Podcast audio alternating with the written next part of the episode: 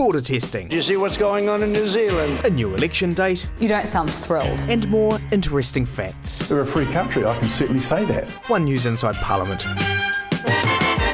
Kia ora and welcome to One News Inside Parliament. It's the weekly catch up about the political stories we've been covering here on One News as we hopefully head towards the election. I'm Benedict Collins. I'm Mikey Sherman. And I'm Jessica Mutch McKay. Hey, big week. We're back back in Wellington. Parliament's sitting again. We were supposed to be out on the campaign trail, but um, that's all Yeah, screamed to a halt. yeah, handbrake going on, everything. yeah. So we've had a couple of days of um, you know Parliament sitting, kind of sitting. There are no select committees. They're not really passing legislation, but they are having question time. And we did have a general debate this week. So yeah, yeah, and and that's all part of you know the opposition being able to hold the government to account while we've gone back into these alert levels across New Zealand, level three in Auckland and, and level two elsewhere. And it's limited numbers. So, of course, the Auckland MPs that weren't already here can't come in, and sort of the people who are uh, essential, really, is what they've classified it. So everyone's spaced out in Parliament again, and it's a bit, it's a bit of a strange feeling around here because it kind of feels like it's sitting, but Parliament's quite echoey and empty. Yeah, and It's we're- also a lot of deja vu in terms of, Yeah. you know, just Parliament,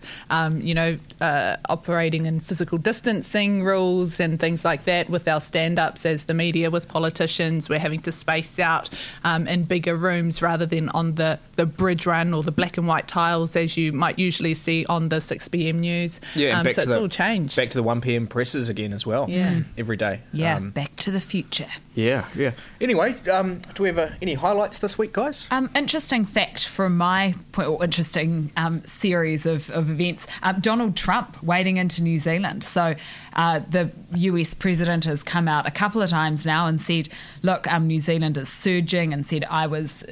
It was held up as an example of what America should be like, and now he's hitting back. And so it's quite unusual to see at these big political rallies in Minnesota, and when he's out and about and travelling around, and then talking about New Zealand. So that's obviously it's something that the government um, and, and politicians on all sides disagree with, perhaps, but it's it's a bit of a strange thing to see. Especially when they're having tens upon tens of thousands of new cases every day, and you know we're having thirteen or and six. he's talking cases. about You know, explosions of yeah, cases here yeah. in New That- that- Zealand. that's right. Yeah. Yeah. So um, I thought that I that was uh uh something noteworthy. I thought. Yeah, look, my peak uh, this week goes to Dr. Shane Reti. I think that as the um, health spokesperson for the National Party, he's really proven himself to be a capable um, and well performing spokesperson this week, um, handling a lot of the media interviews very well. Um, when actually, you have to say there have been a few hit and misses from um, his leadership team and Jer- Jerry Brownlee and Judith Collins um, in the last week. Dr. Shane Reti has stepped up to the plate He's and got has the tone delivered. right, eh? That's one of the things that I you can't really teach a politician that they've either got that or they don't, and he's got he's that. got the tone right and he's really considered and I think um, yeah he's doing a really good job and there given the fact that it took took national a while to actually promote him took a couple yeah. of leaders And uh, I might butcher his analogy here, but I think he said something along the lines, you know, if the government drops the ball, we're going to help them pick it up and, and make sure we don't drop it again. And it was interesting this week in in question time and in that general debate, having m- numerous government ministers sort of saying, "Oh, we think the leadership should be listening to um, uh, Dr. Shane Reti or, or Dr. Shane," as um, Judith was calling him in her media media rounds. Uh, and didn't it week. trend on Twitter or something? Wasn't Dr. Dr. Shane? Shane. Yeah. Yeah. it's good. Yeah. Hey, and um, uh, it's a little bit silly, but you might enjoy this. This is one of my highlights of the week. We had a um, a stand up um, with Deputy Prime Minister. Um, Winston Peters. Uh, we, we can have a look at it now, but um, just at the end of the stand up, there was a little a little stumble, and you might um, I think people on Twitter thoroughly enjoyed the um, reactions of our uh, colleague out of the Stuff newsroom, Thomas Coughlan. Um, instincts, reactions of a cat. Check this out. That's wonderful.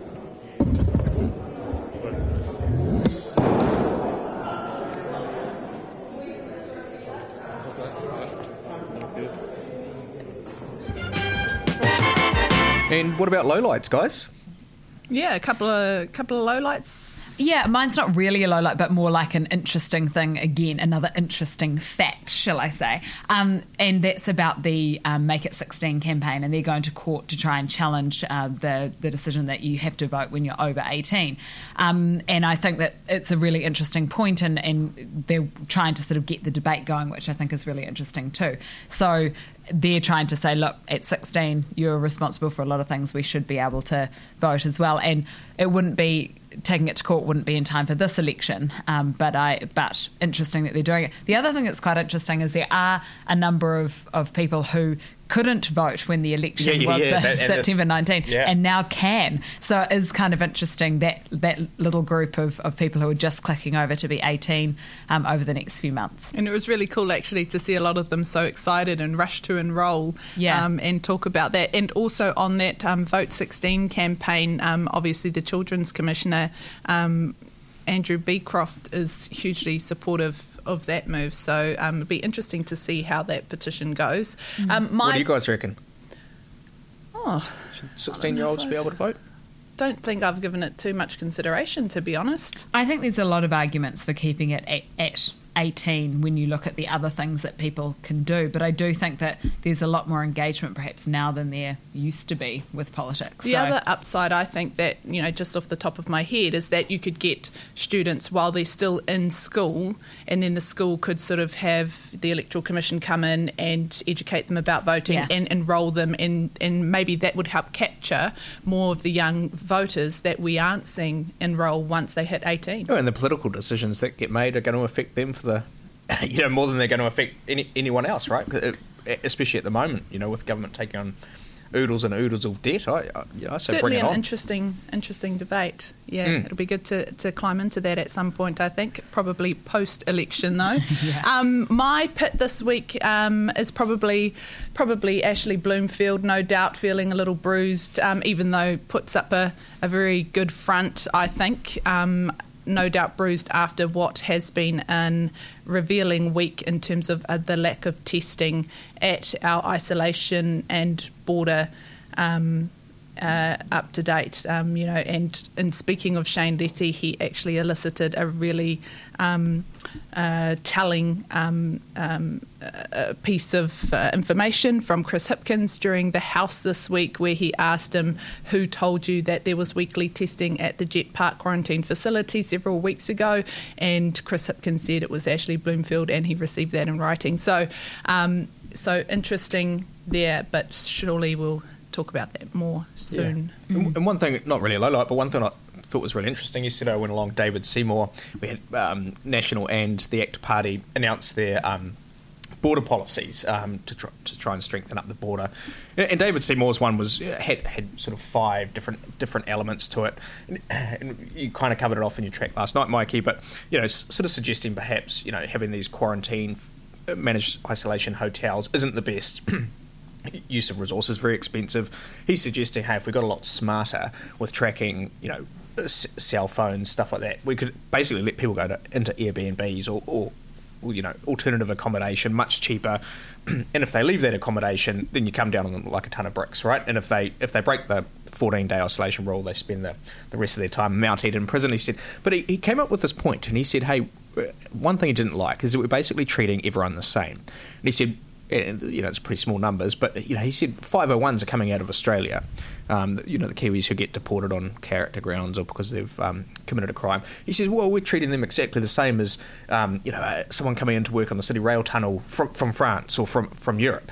Um, even though he, he argued that the 501 has a higher um, risk of breaking that lockdown. Not that I think any of them have that I'm aware.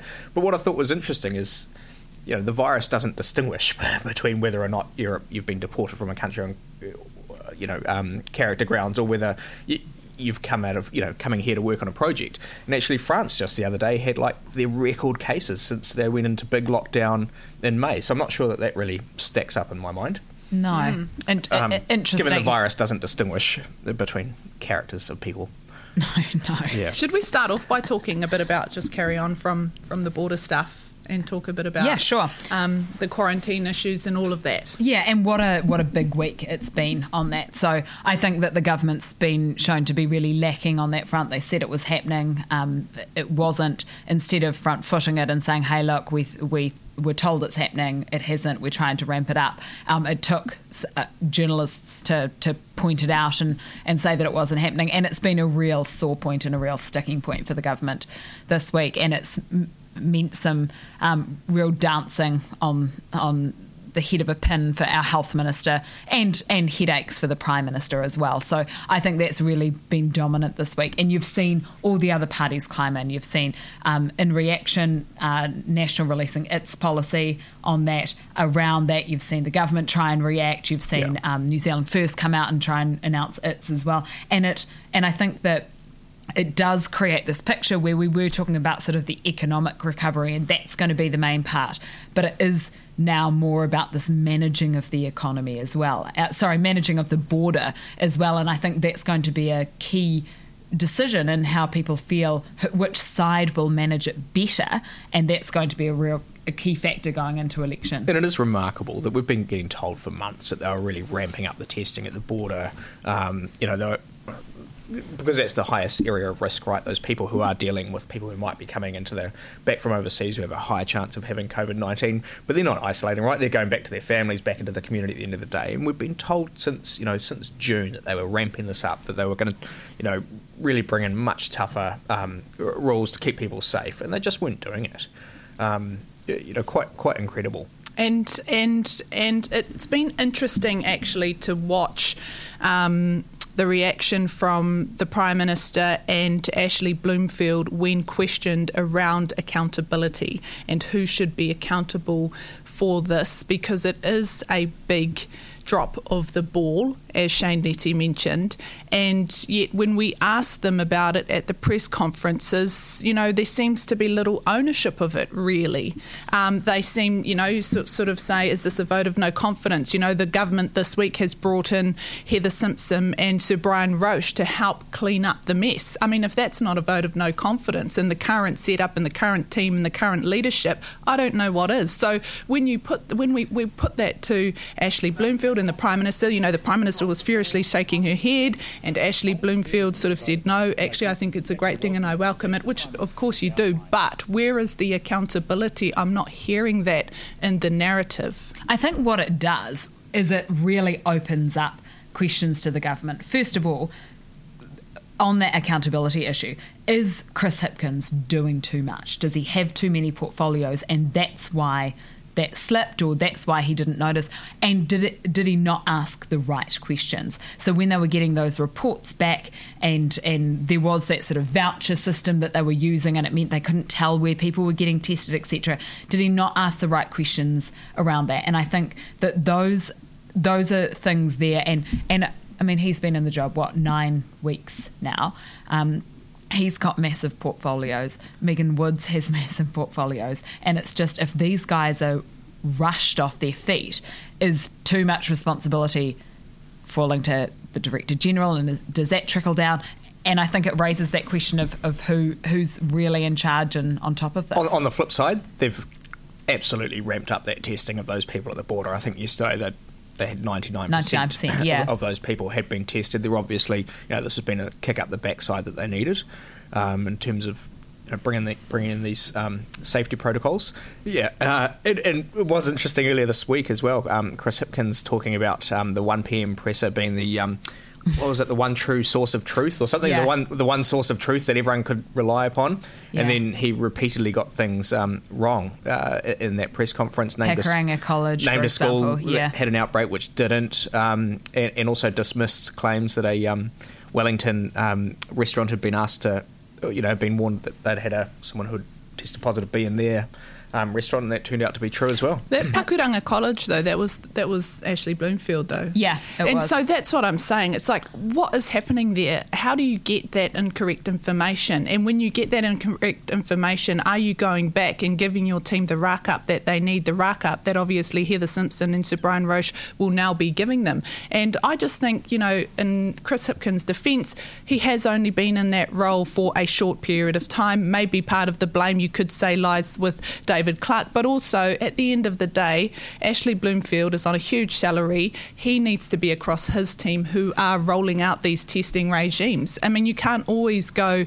you know, to the minister. Yes, there's definitely points of accountability at every stage, but I think a huge um, role of that accountability lies with the Director General, and I don't think we've seen that this week. And we have to be able to trust that source of information, like you say, because at the moment, and I think everyone's seen it on social media, there are so many swirling rumours and accusations and, and people coming to us with information they think that we haven't seen and, and all of that kind of stuff. That's that's not fact. It's not accurate and we people do have to feel like they're getting all of that information and i think the fact that when they get things wrong they need to correct it very quickly um, correct it very publicly so that people aren't confused about where it comes from. But it's what, what's that face? Oh, uh, just uh, the deputy prime minister seems to get a free pass when it comes to going out and spreading gossip and rumours about the outbreak. That and that's it, another it, extraordinary thing. Yeah, him talking the, to the prime minister just sort of oh, oh, it's just you know, yeah, it's just Winston. He gets a free pass when he goes on um, Australian that's, media. That's true. And, yeah, that's true. And we called know. him out on that. We did a full track on that the the mm. next day, um, and he wouldn't make himself available though for an interview. Although they did have the cabinet meeting, it was it was a very busy day. But um, even still, I think that you know we still haven't heard enough from him on that. And in true Winston style, when you try to ask about those things and that, he kind of just brushes it off and you know, really does the, the quick sidesteps. Shall we segue from Winston Peters and his political survival to the election date yeah. and changing and what that means for everyone? So, yes, I mean, Monday Monday morning, hey, yeah. we found out that the um, election's been delayed for about a month, and that's because of these lockdown levels. Uh, all the political parties were basically saying, hey, well, Winston Peters New Zealand First, where the National Party was saying it's just unreasonable to hold the election given campaigning had kind of been um, shut down effectively. And it just changes. I mean, not that it's about us, but even just in this in this room, it turns everything upside down for us.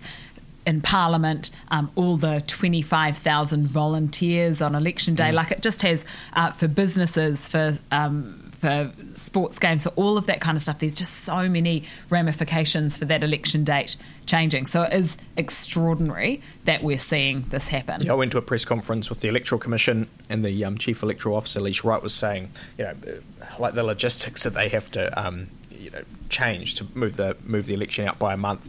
You know, the rebooking of hundreds upon hundreds of venues, making sure those 25,000 staff are still available to work election day, and obviously that, that two weeks running up. Um, you know, it really does turn things on their head. Interestingly, on RNZ this morning, they were talking to the um, people involved in the yes and no sides of the referendums, and I heard um, Ross Bell saying, you know, they'd just got all their leaflets printed with the with the September 19 election date on it. They just got all this, you know, material basically, and it was the same for the um, the no side as well. You know, really has made things pretty messy for campaigning on not just the election but the referendum. It's going to be someone sitting in the back room with a vivid crossing yeah, that yeah, out yeah. on hundreds of thousands of these.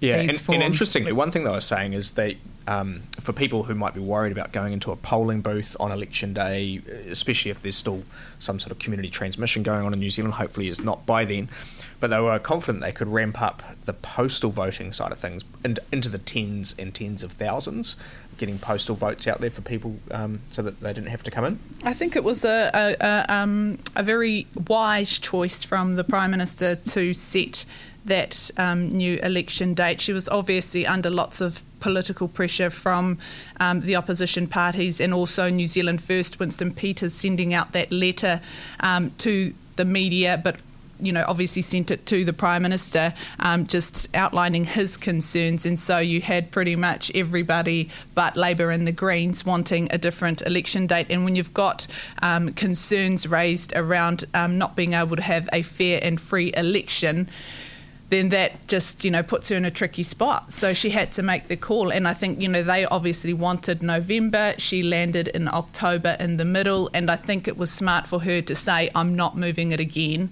when she put that decision out. Although I kind of feel like you're right. Politically, it was a it was a good call, and I think in terms of public's confidence and and being opened up to accusations of it not being fair. But at the same time, I just think that by pushing it out, we just don't know what's going to happen with this. And I don't want to be a scaremonger, and I don't want to say, oh, we're going to get another outbreak. But two months is a really long time, and I just think by it, if we had having it on September 19, I guess, and going forward with it, if if the electoral commission needed to call it off, they could have. And I just wonder if it does um, open up open us up to perhaps having another burst or a breach at the border or whatever it is, and then we have to go through this process again. Well, which was very much the Green Party's argument of keeping it on September 19. You, you know, there's a global pandemic, as everyone says. You know, it's a very tricky virus.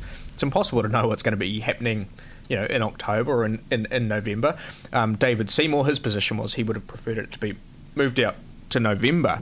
Um, but he said he didn't want to kick it on to next year because um, he said, you know, he, he, felt we did have to have it th- this year, regardless of what was happening. So it is, yeah, it's a and, tough call to make. And those points are exactly why I see this as a purely political decision because the the political pressure from those opposition parties and Winston Peters was just too great. It was a political decision um, based on, you know, uh, not wanting to have to go into this um, um, campaign in September if it were to say um, on the 19th with just a barrage of calls from National, from ACT that it's unfair and that it's not a free election and that, you know, they're being um, disadvantaged. And on that, I just think um, James Shaw's had a bit of a fiery week this week. I just think he's had some really good, strong lines. Geez, actually, he could have been the peak too. Yeah, he, I think he's had quite a good week. He just has had these. He's he's kind of said, "I'm just going to say exactly what I think and not worry about the the consequences or the the political nuances." And he's he came out and said, "Oh, look, that's ridiculous that." Um, that people are saying that it has to be fair. You're basically holding um, holding the prime minister, blackmailing her, holding her to ransom.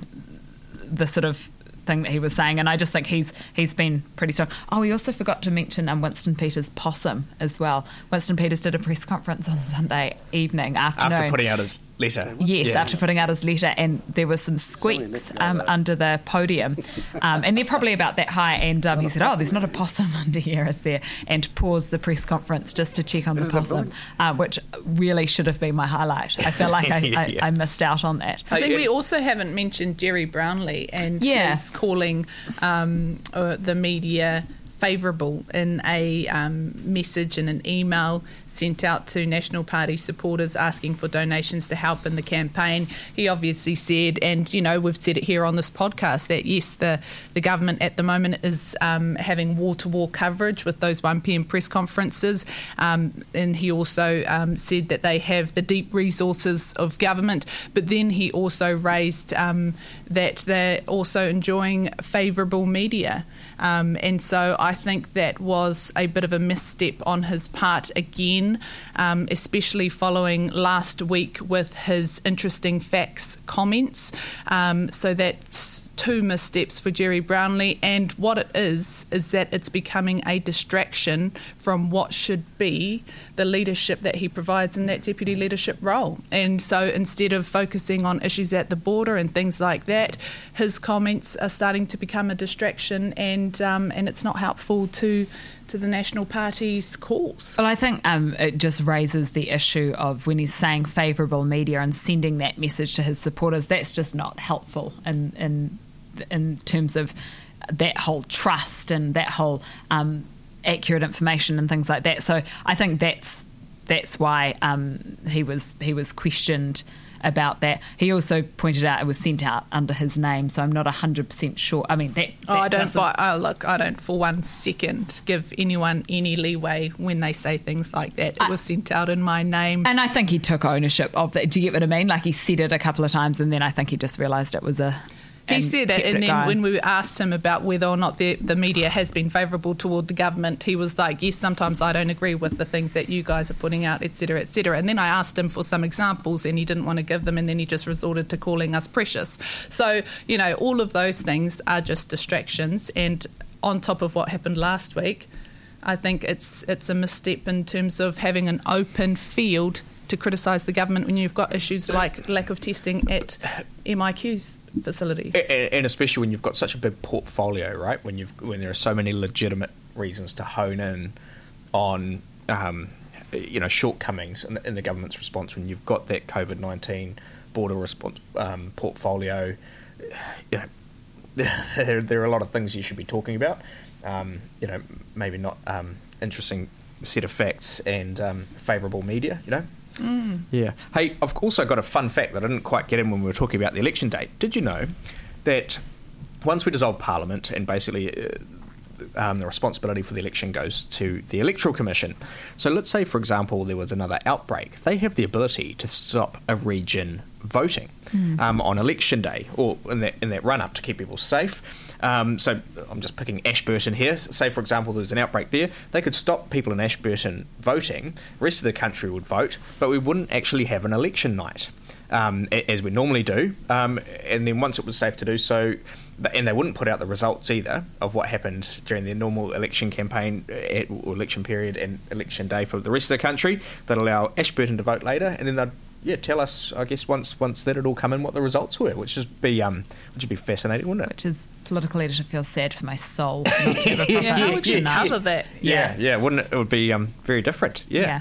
Any, anything else? Well, we haven't spoken about the National Party's border um, policy that Or they the government's out. response? Eh? Yeah, let's cover that off. Or the government's the government's response was quite. I mean, you know, six million dollars a year, but it's just a couple of For some CCTV thermal, thermal cameras, cameras and hardly, some alarms on the hardly- fences. Yeah, and not, Yep. not too. But- oh, but they oh, also did the actually 500 soldiers. Soldiers. Yeah. Very. That, that's a um, bit of a step up too. Obviously, New Zealand First claiming credit for that. But in terms of the National Party's um, border policy, really interesting that they went for the um, requirement of a negative COVID Mm. test before you get on the plane. And I mean, I've seen mixed reactions to that. Some people say, look, um, that is um, a great idea. It's just an extra layer. Why not do that? And then we've seen also the other reaction, which is, you know, it, it could raise human rights issues if people cannot get access to um, those tests for whatever reason, price, um, accessibility, and so on. Um, and and so you've got two sides of the of the debate there. I wonder how it'll go down with Well, voters. I remember um, a former press gallery journalist here, Lloyd Burr. He, um, he came down, he believes, with COVID 19 in the UK, in London, where he's the uh, uh, UK correspondent for Newshub, and he couldn't get a COVID test. You know, when he, when he was stricken with the with the disease over there, so I'm not sure how easily accessible these tests are for people. The other point, just very quickly, is that of course it wouldn't change what happens here. You'd still have to go into managed isolation Yeah, for those correct. two weeks Yeah. because uh, you would still have that incubation period. And the point that I think Chris Hipkins was making yesterday is that you often catch it in transit, so Well, you- in Singapore yeah, yeah. or in Doha or wherever Yeah. it is that you're travelling through. So. Um, interesting, but I wonder if it will make people feel more protected in New Zealand, and and that's what they're trying to And- do in this, pol- in And I, this I was looking up yesterday, and Emirates actually has a policy. If you fly, I think into Correct, Dubai, yeah. you have to. It's similar, right? You have Yeah. to have a um, negative COVID test before you can get on that plane. And Yeah. so does Hawaii. If you leave Okay. Hawaii, they're, Right. they're part of that too. So Mm. s- it is happening um, in some places. So that'll be interesting. The other quick interesting thing that I found from the policy was um, Judith Collins said, you know, with, with their they want a big big push into Bluetooth and tracing apps Yep. and so on, COVID COVID, card, cards, yep. all of that. And she says, you know, with that, if we have a strong rollout of that, then maybe the lockdowns wouldn't have to be so long and they could be more targeted. She mentioned perhaps locking down a suburb. So, for example, maybe like Mount Wellington or, you know, the North Shore, for example. I wonder how logistically Well, they tried possible that. They tried that in Melbourne, is. right? And they tried And to shut down those public housing complexes, and you know, it just didn't work because it's already Mm. it's already you know several steps in front. Um, Yeah. So that those kind of mini lockdowns really didn't work over there. So I'm not sure they would here. Yeah. Plenty for Yeah. people to think about. Lots of Yeah. interesting facts to ponder. Yeah, very interesting. Anyway, that was One News Inside Parliament. It was our weekly catch up about the political stories we've been covering on One News as we head towards the now October 17 election. We're on Instagram, Twitter, and Facebook, and the podcast is available around this time ish this week, or each week on One News Online. You can check us out on your favourite podcasting app.